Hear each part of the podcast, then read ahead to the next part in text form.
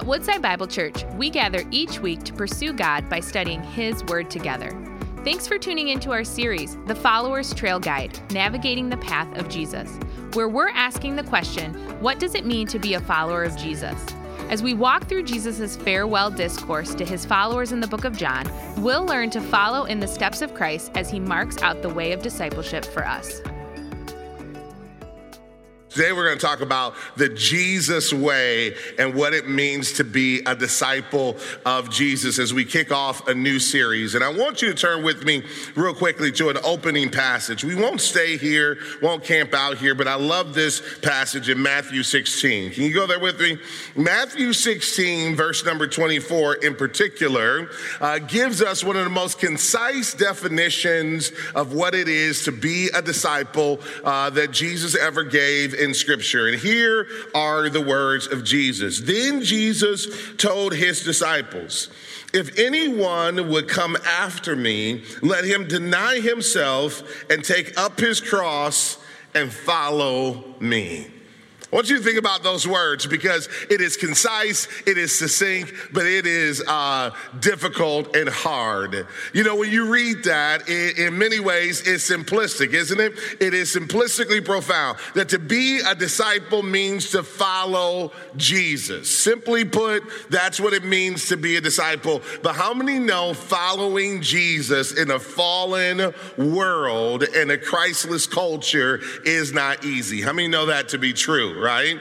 I was reminded of that on the recent missions trip that I just took with Pastor Don Anderson. Our wives were with us as well. And we got a chance to visit uh, the Middle East and Asia. And in many ways, what impacted me the most from this trip is the time that we had to spend with pastors who were from heavily persecuted countries, parts of the world where there are restrictions against the gospel and evangelization. As a matter of fact, many of them have been imprisoned simply for the act of sharing their faith. And it's nothing more humbling than to sit across from a Christian who knows the risk of sharing their faith, but still, because of the joy of Jesus and the impact he's had on their lives, has chosen to serve him and honor him uh, that way anyway. I'll never forget uh, this uh, brief encounter I had with uh, uh, a pastor who's serving in, in Asia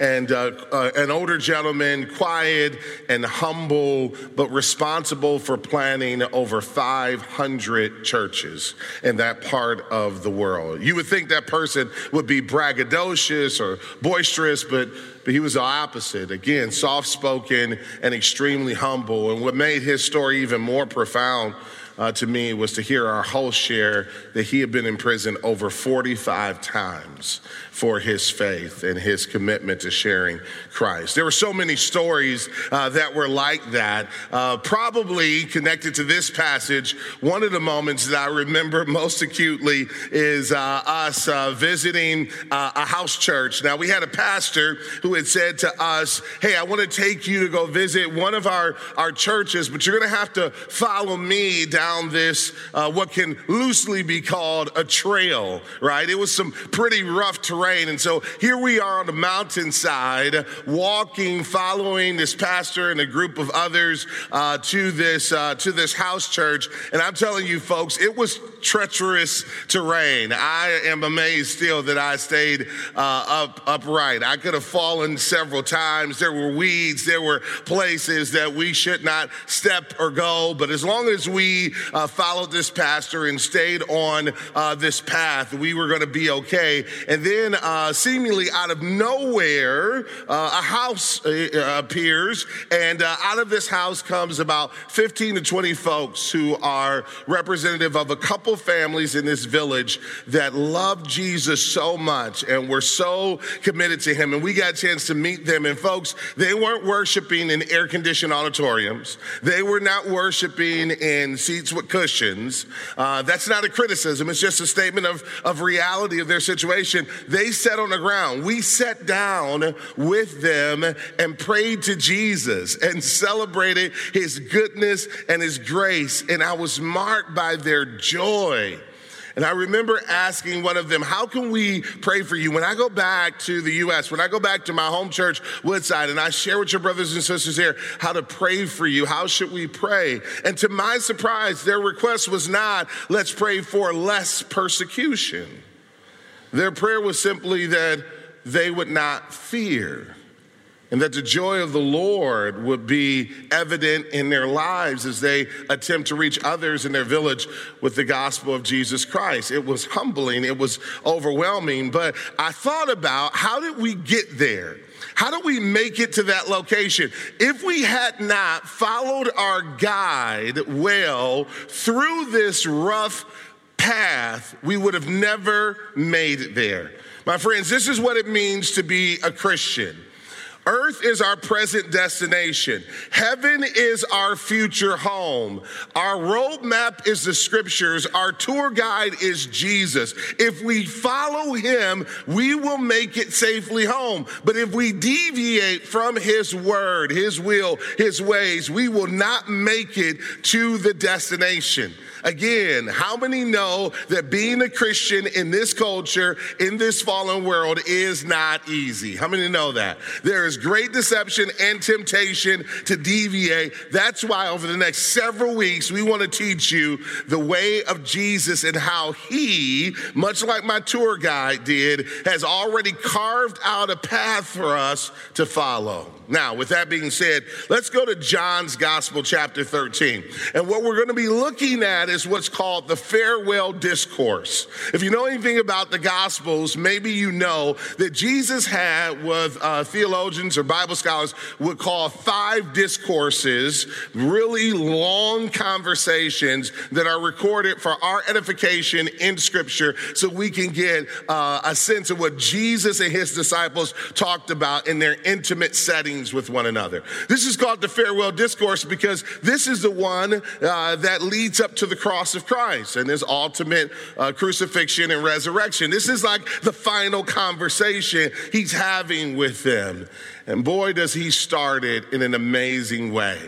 What, what, he does in John chapter 13, it shows us how he has paved a way for us to follow. As a matter of fact, for the kids who are taking notes, Jesus paved the way for us to follow. You should fill that in. Jesus paved the way for us to follow. He has already carved out the path. We just have to be committed to not doing things our way. And that is rough. Because had they told me, Chris, this is where we're going, I would have tried to convince someone to drive me there. But by the time I got there, I realized that a car couldn't have gotten me there, that that was a place where the road ran out. Literally, if you didn't go by foot, you weren't going to get there. Much like me, I think many times we are all tempted to choose alternative ways to get to the destination, alternative ways to experience salvation, alternative ways to live out our spirituality. But Jesus is the way, the truth, and the life. No one comes to the Father but by him. So he starts a conversation off in, uh, in John, rather, chapter 13, verse number one. Listen to these words. Now, before the feast of the Passover, that tells us the when of this story. Now, before the feast of the Passover, when Jesus knew that his hour had come to depart out of this world to the Father, having loved his own who were in the world, he loved them to the end during supper when the devil had already put into the heart of Judas Iscariot, Simon's son, to betray him, Jesus, knowing that the Father had given all things into his hands and that he had come from God and was going back to God, rose from supper. He laid aside his outer garment and took a towel, tied it around his waist. Then he poured water into a basin and began to wash the disciples' feet and to wipe them with the towel that was wrapped around him. There are so many plot twists in the scriptures. There are so many times where you think we're going to end in one place, and at the last moment, seemingly, the gospel writers, inspired by the Holy Spirit, just totally turn the tables upside down. Here, John affirms the deity of Christ. Here, John affirms the eternality of the second person of the Trinity, that Jesus was not some Johnny come lately. He wasn't just another prophet in the string of prophets, having come from God. In the beginning was the Word, and the Word was God, and the Word was with God. Listen, from the very beginning, Jesus is God. And this is why we worship him. And, and this is what John wants to affirm. He wants to affirm that Jesus not only is God, but he had all power in his hand. And you would think, you would think that after making a declaration like that, that what would follow would be a display of strength and might.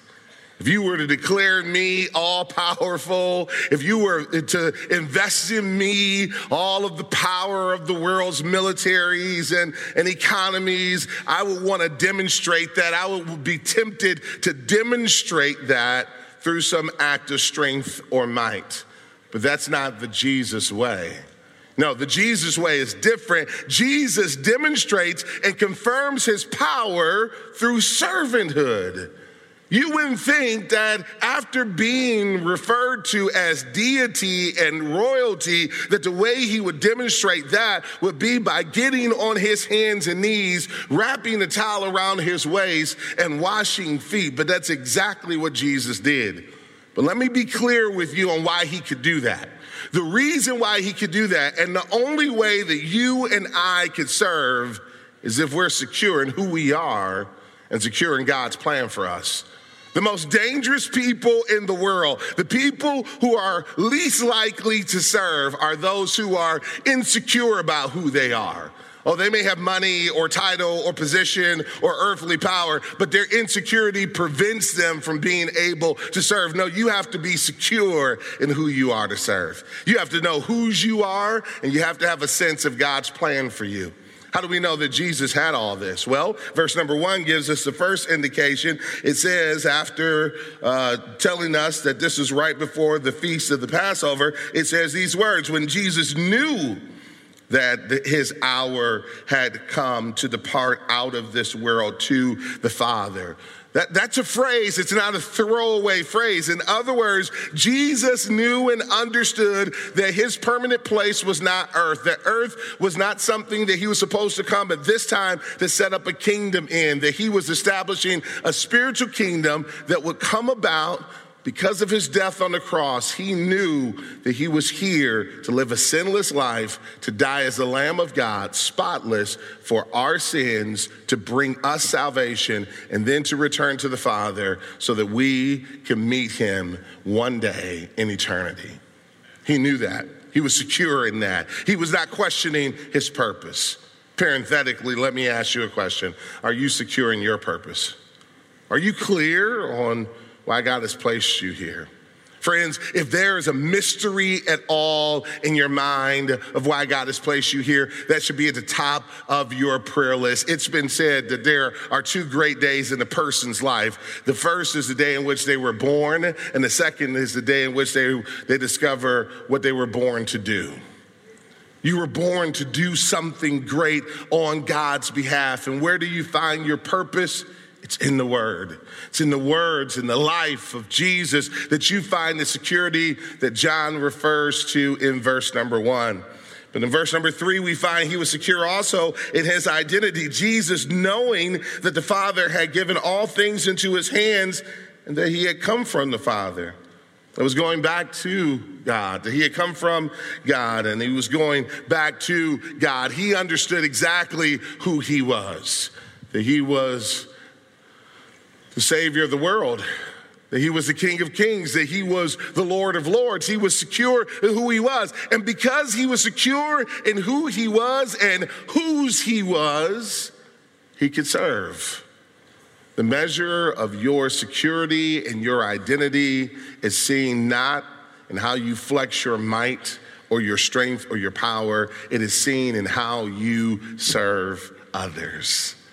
So Jesus paves the way as a servant.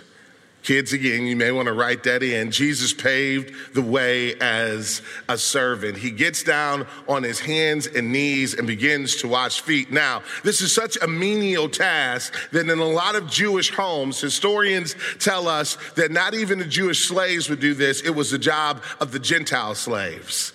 And it's one of those moments that's so paradoxical that it is, it's disruptive to our thinking. Jesus, you shouldn't be doing this, is what our hearts want to cry out. And Jesus is saying, I'm the exact right person to do this. As a matter of fact, I'm the only person who could do this. He shows such humility.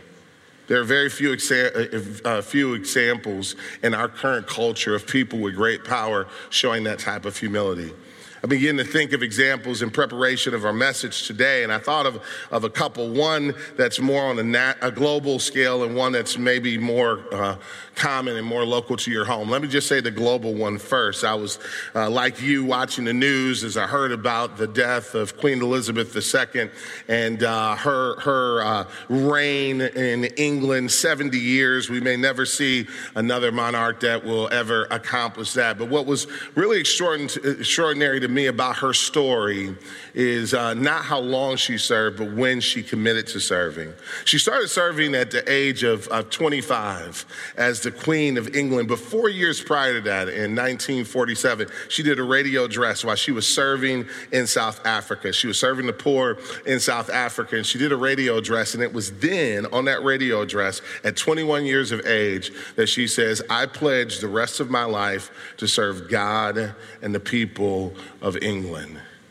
Just think about it a 21 year old pledging for the rest of their life to serve God and the people that God had given them accountability for. How many want to raise young adults with that type of commitment to the Lord and to serving others? How many desire that? Amen? In spite of great royalty, there was great humility. I pray that that would be true for you and me as well that our accolades and our accomplishments would not limit us, but rather it would empower us to serve those who are hurting, to serve those who are in need. A more common example is what we often see in the lives of mothers. I look at my wife's life and I am amazed at how she serves our family. And many of you women that are out there in similar ways. My wife is the CEO of our house. She plans not only uh, uh, my life, their life as well. She's serving them rain or shine. How many know there is no sick days for a mom? How many know that? There's no calling in or a day off, right? She is serving them when they're sick. She is changing diapers. And there are times when I see her changing diapers and I'm thinking to myself, do these kids know she got multiple degrees? Do they know that she could be killing it in the corporate world? And I, and I recognize uh, that, that many of you have made that sacrifice for the joy of the kingdom, for the joy of Jesus, knowing the pleasure of serving God by serving your family. And I just want you to know that is an amazing thing. That is not years thrown away. That is an investment into the kingdom. And you can only do that when you are clear on God's purpose for your life and and who you are, your identity in Jesus. So he shows us what it is to be a servant. But then we get to this, this next doozy of a section, and it introduces us to our friend Peter. Verse number six, he came to Simon Peter, who said to him, Lord, do you wash my feet? Jesus answered him, What I'm doing, you do not understand now, but afterwards you will understand. Peter said to him, You shall never wash my feet. Jesus answered him, If I do not wash your uh, wash you, you have no share with me. Simon Peter said to him, Lord, not my feet only, but also my hands and my head. Jesus said to him, The one who was who has bathed does not need to wash except for his feet, but it is completely clean. And you are clean, but not every one of you for he knew who was to betray him. That, he, that is why he said, Now all of you are clean. I love Peter because Peter is the type of guy that says what all of us are thinking. Peter is the guy who's to speak up. I'm sure he wasn't the first disciple to think, God, This is, this is backwards. Jesus, you shouldn't wash my feet. I should wash your feet. But he certainly was the first one to step up and to say something. And so here he is, once again, putting his foot in his mouth, as I'm so prone to do, and maybe you are as well. And uh, he speaks with boldness Jesus, you will never wash my feet. What are you doing? I should be washing your feet. But Jesus, and this is what I love about Jesus, doesn't rebuke him doesn't respond sternly. With love and affection, he looks into the eyes of his beloved disciple and says to him, You don't understand what I'm doing. And I think many of us have lost what Jesus is doing here. Here's what Jesus is saying is that if you want to be a part of me, if you want to have heaven as your home and a relationship with the Father, you need to be cleansed by me. You must come through me for cleansing to have salvation. In other words, Peter, don't confuse my serving as the way to salvation. If he didn't emphasize the cleansing, you and I would be tempted to walk away thinking that somehow we can serve our way to heaven. Let me just say, this is a generation that is totally committed to digging water wells for people who don't have access to water, to rescuing women from human trafficking, to fighting for justice justice causes, and all of those things are wonderful and have their place unless you confuse them as a means to salvation. Let me be clear you can't help enough people across the street. You can't buy enough groceries for those who are hungry to get your way into heaven. There's only one way into heaven, and that's through the cross of Christ. If He doesn't cleanse you from your sins, you can't make it there through your good works. So buy all the backpacks you need to buy. That's a great thing. Hand out homeless kids. That's a wonderful thing. Send food and, and water and all those things. But make sure that the basis of your salvation is that I've been cleansed by the blood of Jesus. That I do works not to earn my salvation, but I do good works because of my salvation. That I give because I've been saved, not in order to get saved. Peter, you need to be cleansed. You need to understand that unless you are cleansed, you cannot be safe. Now, in order for us to accept any treatment plan, we have to first accept the diagnoses. I'm not going to go through chemotherapy unless I'm convinced I have cancer. I'm not going to go through a surgery unless I'm convinced that something needs to be operated on. And I'm not going to be cleansed by Jesus unless I'm convinced that my soul has been stained by sin. In order for the grace of God to be good, sin has to be bad. And friends, we live in a generation that has made sin not so bad that sin is not so sinful. But the Bible says the opposite that sin is exceedingly sinful. My soul has been stained, it has been so tarnished that no earthly polish can make it clean again. I need something that can get the stain out. And the only thing that can get the stain out is the wonder working power of the blood of Jesus Christ that still works today. How many thank God that the blood has not lost its power, but it still works today. So Peter says, obviously, I'm convinced now. So watch my head, my hands, my whole body. There he goes again. Just like me. And Jesus says, Let me tell you something, Peter, about yourself. When you've already bathed, you don't need to wash again except for your feet. You, they lived in a culture where there weren't paved roads. We can't relate to this in the places that we were at in our recent mission trip. There were a lot of places that were unpaved roads. So uh, they took off shoes before they went into worship because you would bring that dirt in with you. We're used to wearing our shoes in places like this because we're used to paved roads and, and clean streets. But Jesus says to, to Peter, All I got to do is wash your feet. Why? Why, Jesus? Why don't you need to wash my head and my, my hands? Because, Peter, you're already cleaned. You see, you've already been with me. You've already put your faith and trust in me. Once you've already put your faith and trust in me, all I got to do is clean your feet because they'll get dirty from time to time. Here's what he's saying once you have already been saved, you don't need a second salvation experience, though you may need repentance. You don't need to. If you have lost your way, you know you have committed your heart to Jesus, but then uh, somebody comes with cute eyes and they uh, capture your attention and you uh, wander off the path again. You don't need another salvation experience. No, you just need to repent, get your feet cleaned up. You don't need another salvation experience if you chase some opportunity that consumed all your mind and your time and you stop going to church and you get off your habits of studying the Bible and you look up and you say, Man, I'm not where I, I once was spiritually. You don't need another salvation experience that you may need to repent. There are some that are here right now. Maybe you've deviated off the path, but you know you've given your heart to Jesus, you've trusted in Him. You don't need salvation again. You've got it. You got it. You're His. But even children need their feet washed from time to time. Amen?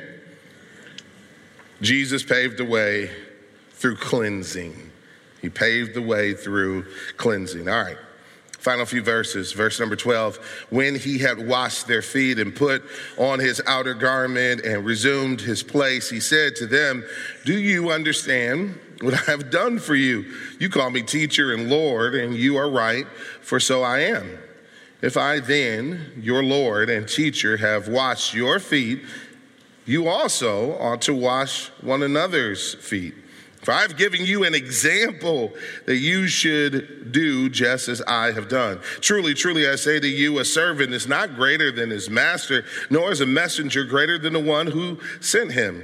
If you know these things, blessed are you if you do them. I am not speaking of all of you. I know of whom I have chosen, but the scripture will be fulfilled. He who ate my bread has lifted his heel against me. I am telling you this now before it takes place, that when it does take place, you may believe that I am he. Truly, truly, I say to you, whoever receives the one I send receives me, and whoever receives me receives the one who sent me. Man, I wish we had an extra hour. But let me, as succinctly as possible, simply say this Jesus comes not only to save us from our sins, but to be an example for us of how to live before the Father. He says, I've set an example for you. In other words, what you've seen me do, you do. It is follow the leader, folks. If he washed feet, then you and I need to. All right, let me try this side of the room.